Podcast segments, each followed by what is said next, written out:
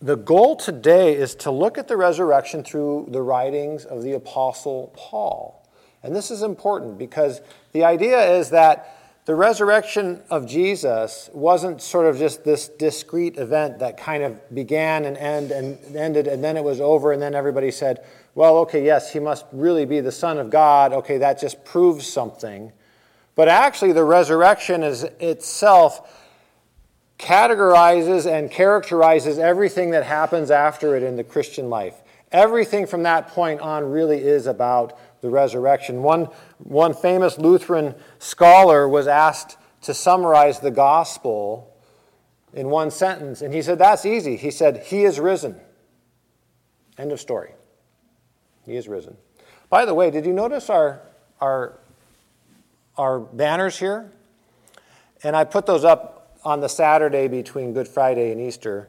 Um, and I, I was worried about a schism in the church because I didn't know what order to put them in. I, most of us read from left to right, you know. So, just from a show of hands, out of curiosity, just weird curiosity on my part, what do you prefer? Alleluia, he is risen, or he is risen, alleluia. See, did it, who likes the first, who likes how it is now?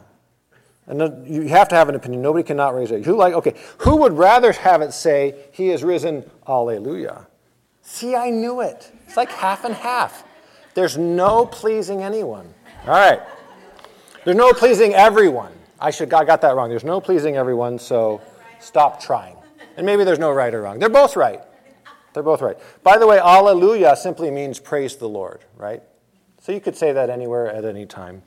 We could maybe put one in the middle and have an Alleluia on the other side, either side. So, but but that's what this scholar said. He is risen. He said, He is risen. Christ is risen. Everything else is commentary. How do you like that? He is risen, or Christ is risen. Everything else is commentary. Now, there's more to the gospel than that, right? Because you have to get to the point where what was he risen from and why was he why did he need to be raised and why did he die? But if you're going to try to do a, a, thing where you put the whole gospel in a sentence you can't go too far wrong by just saying he is risen the rest is commentary. But paul says that the resurrection is everything and we talked about this last week. He said if christ is not raised then our hope is in vain. Our faith is futile. And this theme of futility is going to come up several times in today's thing. So I want you to keep a, sort of a mental note that there's some futility in our faith if Christ is not raised. It's just kind of empty. But there's also futility and frustration in this world as a result of human sin. And these things are kind of related to each other. Um, what Paul writes in 1 Corinthians 15, where he says, uh, your, your faith is in vain or your faith is empty, is the Greek word kenos. Kenos, it means empty. It's an adjective. There's also a verb form of it, which is kenoo, and that means to empty oneself. This is the word that's used in Philippians chapter 2 about Christ that he empties himself or he becomes nothing to the point of death, even death on the cross, so that then God could highly raise him and highly exalt him.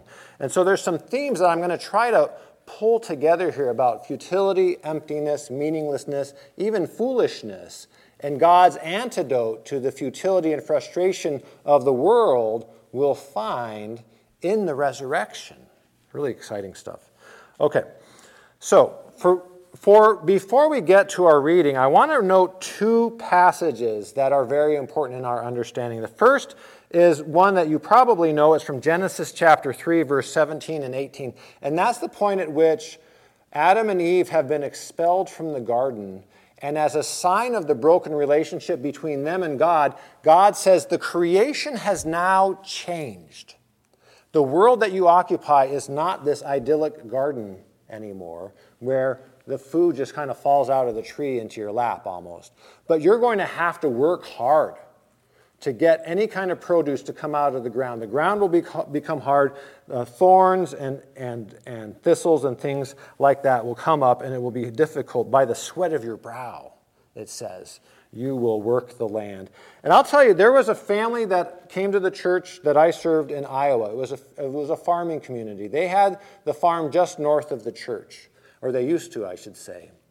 And for whatever reason, wind patterns, I don't really know, their farm at one point, about 10 years before I got there, got overrun with these, what are called Canadian thistles. And they're about this tall. They have a beautiful, semi beautiful purple flower at the top, although it's all spiky. And these things just covered their land so much that it, it became untenable for them to make any money at farming. They could still farm, they could still harvest, but the, the interplay of these weeds, thorns, in their field cut down their yields. They would have to spend a lot of money on herbicides to kill these, and that money they spent on that would eat up all the profits that they would get from any kind of harvest. And so they looked at the real potential that they could farm every year and lose money every, every year while they were doing it. That's futility. You have to stop. And it broke their hearts because these are people who grow up with farming in their DNA. And to give up on a farm is, is both like the death of a dream, but also almost like a denial of who you are. And when they talked about how their farm got overrun by these thorns, it's just like the, the curse, isn't it? By the sweat of your brow, you will work the ground and the thorns will come up. The sadness as they talked about having to sell their farm just to pay back all the debts they incurred trying to farm it it was really palpable. So she became a nurse, and he became a construction foreman. And he was really good at it. Like he, like they were putting uh, in Sioux Falls, South Dakota, they were putting up one of the biggest sporting goods stores I had ever seen. And he was the man in charge of the whole construction project. It's really funny. So there is resurrection even of careers after being a farmer. The other people, one other guy in the, in the church was an attorney and he made $400 an hour. And that's what enabled him to be a farmer on the side and lose money on his farm. So it really is like a hobby farm. Like, oh, that's my hobby. I lose money at this. I just love it so much. Farming, you know? It's hard. Everyone in the church had a different job besides farming. Just like everybody in the church had fallen off a horse at once. By the way, I was told I, wa- I was too negative on horses. I'm sorry. I love horses. It's just they're they're generally not that valuable in the grand scheme of things, but that's that, okay. Well, it's the same idea. Okay, I also zip. All right, so um, I want to add to that that idea that the ground, the, the creation changed as a result of broken relationship with God the Father in Genesis chapter 3. And Paul picks up that theme in Genesis uh, in Romans chapter 1. And he uses uh, Romans chapter 1 to frame the whole reason why we need justification, why we need salvation in Jesus Christ is because we're going to start repairing this relationship that has been broken with God. And what he says in, in Romans chapter 1, I'm going to read it to you. Look at turn back to Romans 1 verse 20. And this is going to sort of introduce our reading from Romans chapter 8. And this is what it says in Romans 1 20, and we'll go through 23. It says this For since the creation of the world, God's invisible qualities, his eternal power and divine nature, have been clearly seen, being understood from what has been made, so that men are without excuse. What he's saying is the the universe and the earth that God created is a testimony to God's power and his quality and, his, and who he is. And it's apparent for everyone to see. And those who fail to see it for what they are, what it is, they stand condemned on some level because they're without excuse. And, and I would say this is true. You just look at the stars at night, uh, you look at the animals, the, the rose bush in our backyard, and you say, God's handiwork is all over this thing. We cannot attribute this to something else. I don't think we can. For although they knew God, they neither glorified him as God nor gave thanks to him, but their thinking became futile. Pay attention to this word futile, and their foolish hearts were darkened. Although they claimed to be wise, they became fool, and they exchanged the glory of the immortal God for images, created images made to look like mortal man and birds and animals and reptiles. And so it goes on even further to describe their confusion about themselves. And Paul says that they worshiped the creature rather than the creator who made it. And this is a fundamental error. And he's really talking about Adam and Eve. They worshiped their own appetite, they worshiped their own sense that they could become an equal with God instead of worshiping God in obedience. And so, this whole bitter fruit that planted a seed and has been growing ever since, Paul is addressing here in Romans chapter 1. And he's framing in Romans chapter 1 the whole reason why he's writing the rest of the book is how are we going to undo this curse of creation? And how are we going to undo that humans have the wrong idea about creation? That they're worshiping the creation and the creature rather than the creator who made it all. And they are futile and foolish in their thinking. So, What we now understand is that Christ dying and being raised again is the beginning of God turning all of this back. And, and I would say it hasn't all happened yet, right? Because have you noticed the earth isn't a garden yet? It isn't. We'll get to that. There's some, there's some gross parts of the earth. And there's some beautiful parts of the earth. We were just in Yosemite.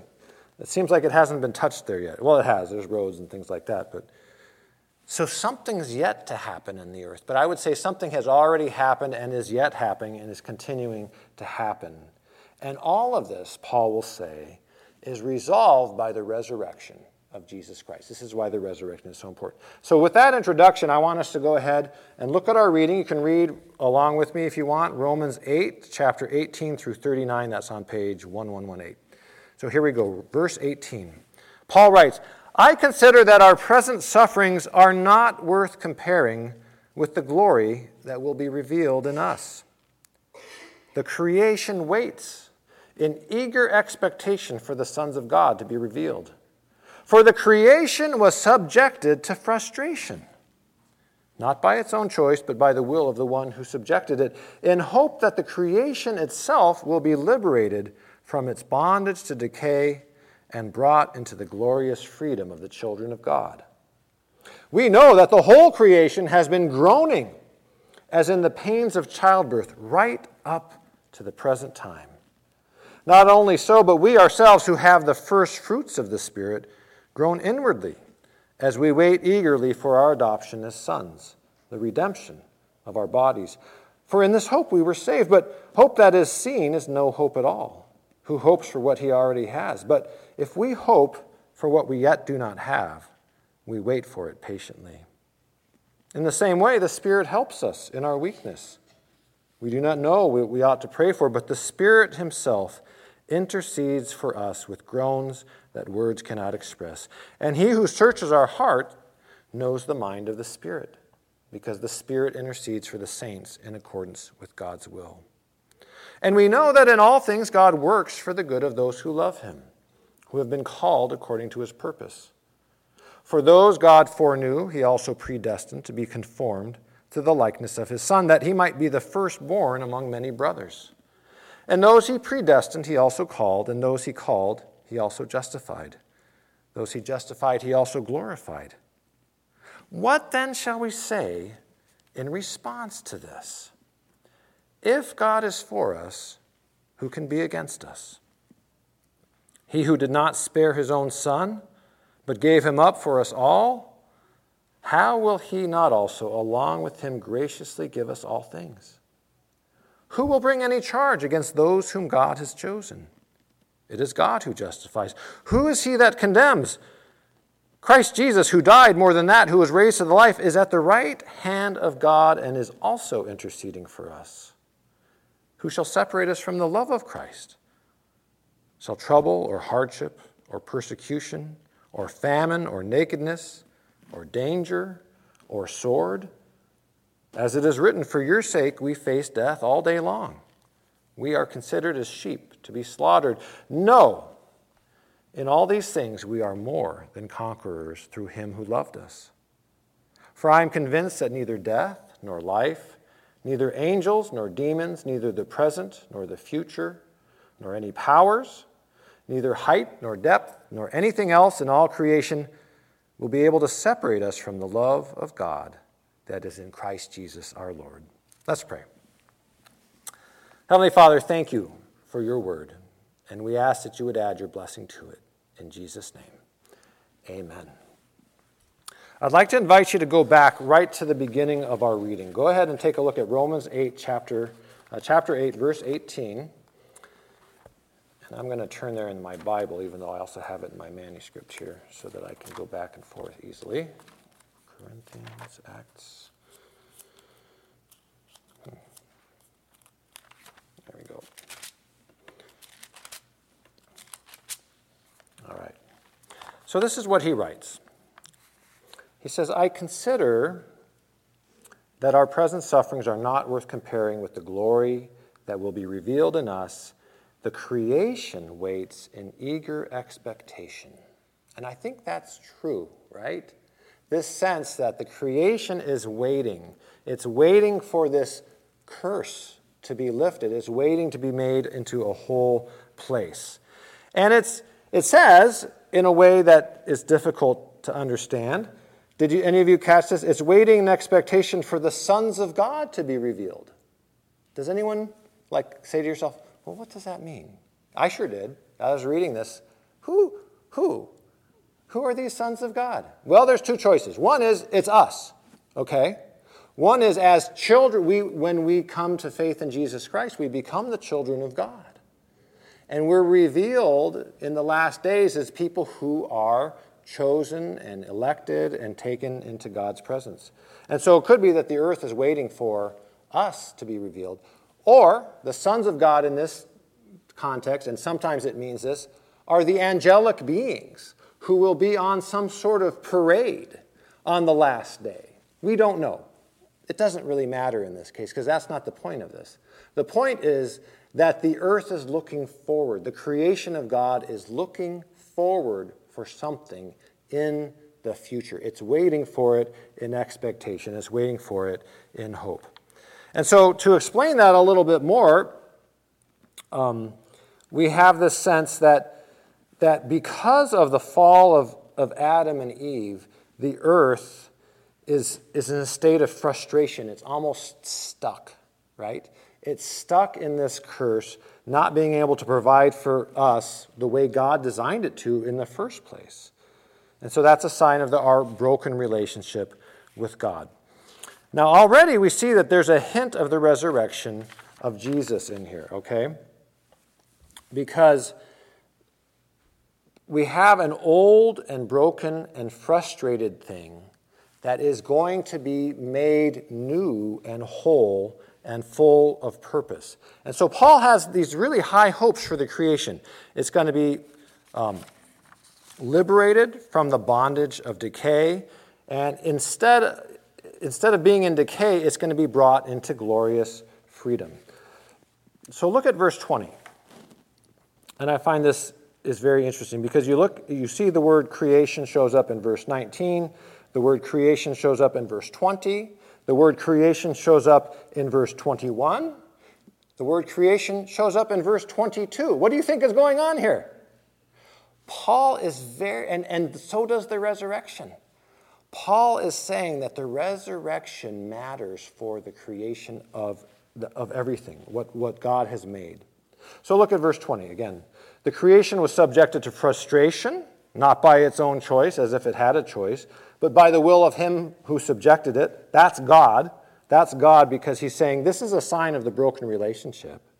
But look at verse 21. The creation itself will be liberated from its bondage to decay and brought into the glorious freedom of the children of God. And so, from this, I take it that, that God isn't really done with the physical world. Like, on one level, it's not like God created the world and set it spinning and put the moon in an orbit around it and put us all in orbit around the sun. And then just said, okay, that was interesting. And he steps back on his rocking chair and just sort of watches the cosmos spin. And that's very interesting. No. God is still engaged in the world. God is still engaged in creation. He's still involved. He's still involved with us. But beyond that, there's this sense that the creation is important to God even in the future, and God's going to do something amazing with it in the future. So when I grew up, I grew up Lutheran. That, that makes no difference, really. You probably grew up this way too, even if you grew up something else, some other kind of Christian is. When we talked about heaven in my family, we were going to go to heaven when we died. That's great news. We are like sometimes like, Mama, Papa, where is heaven? And they're like, it's up there somewhere. You know, do you take a spaceship there? Well, not exactly. It's just, it's like maybe this floating city in the sky that's shaped like a giant cube and the streets are made out of gold. And do you know what I'm talking about? This is from Revelation, right? And it's, it's somewhere else. It's like in the clouds. It's, it's, maybe it's not a physical place, if you can understand that, children. That's what my parents would say to us, you know. They didn't have a very good answer, right? Just heaven was someplace else. And it was a great place. Not that it's a bad place, it's just they couldn't define it. But as you look at passages like this, and some more modern scholars like N.T. Wright have been trying to figure this out, there's actually this sense that God's creation is so important to God. It's such an extension of who He is, it's such a manifestation of His own character, that heaven may actually be right here in the future. This planet, this frustrated, futile, broken, decaying planet will itself be resurrected, and heaven will be here on earth. You don't have to agree with that. I'm not sure I know. I'm, this is what they're saying, but this is where a passage like this is pointing me, okay? That heaven is actually here on earth. And that things are going to get redeemed here, and that God is going to set up reign here. And when we talk about going to heaven, it really means we're not going very far at all. We could say we're just staying where we are, and heaven is, uh, is going to happen to the earth. And so, some really great pl- things are going to happen, like New Jersey is going to look nice. It really will be the Garden State. Right now, not so much. But someday, New Jersey is going to be awesome. And I, and I wonder to myself, well, where do I want to live if I have a choice? If God, unless God assigns addresses to us, well, what if He says you're free? It says freedom here. Where would I live? Would I live in the redwoods? Maybe. Would I live in the mountains of Arizona? Maybe. Would I go to Hawaii? Uh, I'm tired of Hawaii. I am. I, I don't like it there anymore. It's so confined. In Hawaii? That's true. So everybody, and I think that's the great thing. Everybody might have a different answer. Call it out. Where would you live in heaven? Anyone? Hawaii? Yeah?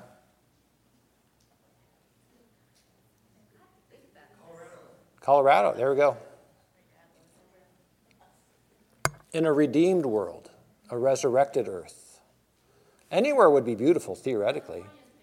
California's, California's nice if it wasn't so crowded. I think the prices might go down. Or will there be no money in heaven? Acts chapter 4, everybody shared everything. It might happen there too. The rents, the rents are going to go down. That's heaven. Hey. Sorry for, you, for those of you who bought a house at a really high price. You're going to be underwater. Tough luck. That's how it goes. All right. We got lost, but the Lord will find us. Here's what it says Even New Jersey will become a paradise. That's what right there. So I next after this.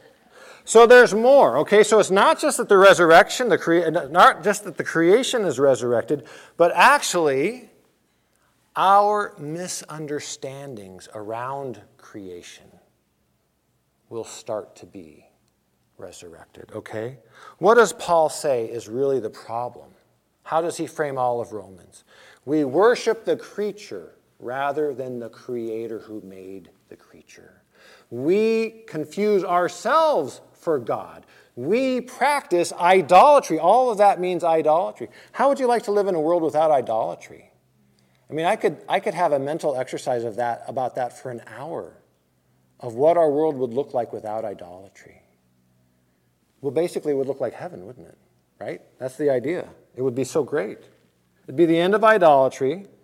How much better would it be? Paul writes in chapter 1 about also about futile thinking and foolish hearts. This is what he writes.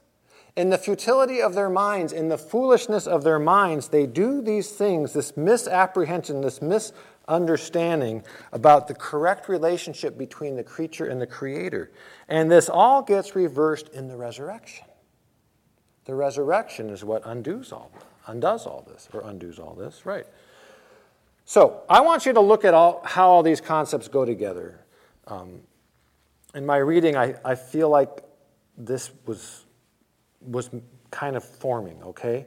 Is that the creation is bound up in frustration and futility. We have weeds that destroy farms. Humans are bound up in foolishness and futility. They don't know who they are and they don't know who God is. They may mistake other creatures for the true creators. And all of this is emptiness, as if the real, meaningful content of all that God has done has been emptied out of the world and out of us. And we're living in anticipation and expectation and eagerly waiting for something to change. And God's response is that Jesus himself has to, in some way, become this thing that the world is so that he can take it away. And so Philippians tells us that Jesus empties himself. And he takes on all of this into himself. And God then exalts him and raises him from the dead and puts him at the right hand of God and all every knee will bow and every tongue will confess that he is Lord. And that's the resurrection. Is this resurrection not just of the earth, not just of our bodies, but of our confusion, our foolishness, our futility, and our frustration? All changes. I'm ex- excited about this. It's really great. I mean, do you see how the resurrection is more than just somebody came back from the dead? It's a whole lot more. The resurrection is the change in creation. It's a change in us. It's a change in our minds. It's a change in this world. Without the resurrection, especially, we of all people are the most to be pitied because then our faith would be futile and vain and empty. That's what that means, kinos. Now, we have a connection with creation. I think this is important. You live in this world, you need it. You need the air that is circling this planet and being held in place by its gravity. Also, do you know there's a magnetic field that's produced by the core of our planet? It's an iron core, it's extremely hot, it's spinning down there, way down there, and it's creating a gigantic magnetic field. Did you know this? Some of you? Yeah. Did you know that that's saving our lives every second? Without that magnetic field, these intense solar winds that come from the sun at all times would very quickly strip away our entire atmosphere. Thank you, God. You're connected to this world. You need this world. That's a little science bit for you, God. You'll love it, right? And why is the earth, why is the core molten like that? Well, it was hot a long time ago, but it's being kept hot by our moon which is also unusual in its size and its orbit around our planet. There aren't any other planets like this with the moon quite like this. Without that moon stretching our planet with its tidal forces, that core might have cooled off a lot earlier. Isn't this interesting? Thank God for the moon. Now, where did the moon come from? George will tell, if you want to know, George will tell you afterwards. There might have been another planet called Theia that hit the Earth about 2 billion years ago and created our moon. Who knows? By the way, this was first postulated by a, an astronomer at the University of Arizona, where I went, that doesn't matter, back in 1980. It was considered revolutionary at the time. Now it's considered to be probably right. Praise God. Okay, that has nothing to do with anything. We have a connection to the creation, not just because you're living on this planet, breathing the air, eating the food that it produces. But look at verse 22. This is what Paul says. We know that the whole, you know, Ben, you said this, in, in, in Ben was in adult forum, and he's like, How are we?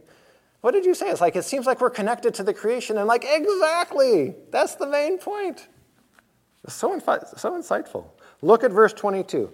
We know that the whole creation has been groaning as in the pains of childbirth, right up to the present time, waiting for its redemption. Now, we had a baby come and it, it took like 36 hours. That's a long time. Too long. Oh, dear Lord. We made it. Praise God for George. Hey, George. You were, you were late. But it, yes. But that's a really, Paul is good with analogies. Somebody waiting for a child to be born is eager anticipation, isn't it? Waiting for that moment. How long does it take? Lucky people have it in just a few hours, others, not so much, right? So the, the creation has been groaning right up to the present time. But not only so, we ourselves who have the first fruits of the Spirit groan inwardly as we wait eagerly for our adoption as sons, the redemption of our bodies.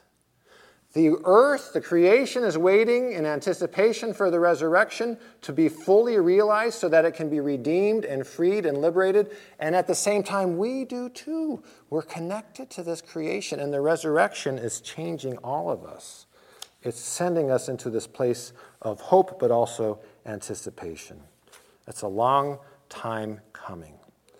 So we're living, I would say, in anticipation or expectation, maybe even frustrated and sometimes seemingly futile anticipation of what God is going to do. But what does Paul say? There's hope. There's hope yet that this is going to happen because Christ himself was raised. And if Christ is raised, then we can hope for it too. The resurrection is coming for us. It's our adoption as God's children and the redemption of our bodies. And so, what I want to end with is actually to ask ourselves yes, we have the resurrection. Jesus was raised from the dead. Praise God. Alleluia. He is risen. But what does it mean? What does it mean for us, right? So it means more than that you're going to go to heaven when you die. Let's just get that out of the way. You will go to heaven when you die. Praise God. And that's let's not minimize that. That's really great. But there's more than that. There's more than that. Okay? The resurrection is such a big event that it spills out into everything that God has done and it spills out into everything that God has made. It touches everything that God has been involved with. One of the things it means, the resurrection, is means that the consequences of sin will be unwound. Okay? The consequence of sin, a broken relationship with God, this futile and frustrated earth full of thorns and difficulty, that's going to get undone. And New Jersey will be a great place again someday, right? So that's the consequences of sin are going to get unwound. And our foolishness, our misapprehension about creatures and creators, that's going to get replaced by wisdom. God is going to resurrect even our own brains. And we receive this world as God's gift to us, and we long for the day of its full redemption. I decided as I was preparing this that this afternoon I was really actually going to go outside and look at what God has in this world. And you don't have to look far. We have a nice garden here. You could actually go out here afterwards. You could just go through this door and go out the other door if you want. It's your free choice. You can go out and look at some of the gardens outside. Look at what God has made. This is just a tiny foretaste, these plants and flowers and the birds that fly around them and the bees that are pollinating them. This is just a tiny foretaste of the redeemed world. And if God can put this much beauty in a broken world, how much more beauty will there be in the resurrected world?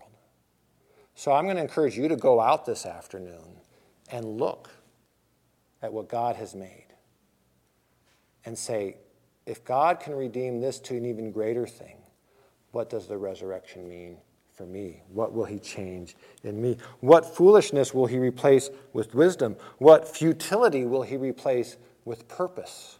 Right? There's two other things that get redeemed. We'll spend some other time, some other day talking about them, but I'll just mention them now. Is that our relationships get redeemed and resurrected too vertical relationship, our relationship with God, will see a resurrection. Horizontal, our relationships with each other will see a resurrection. Forgiveness can be offered and received. And we live in hope. And I'm going to end with this. This is what he says in verse 24, and then I'll skip ahead to verse 32.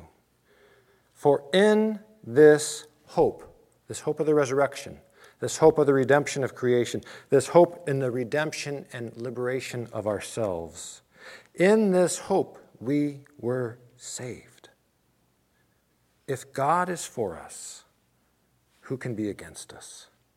He who did not spare his own son, but gave him up for us all, how will he not also, along with him, graciously give us all things? Let's pray. Heavenly Father, thank you. Thank you for the resurrection of Jesus Christ. Thank you that he is risen. Thank you that all creation and all of us are waiting yet to be redeemed completely by you. Thank you, Lord. In Jesus' name, amen.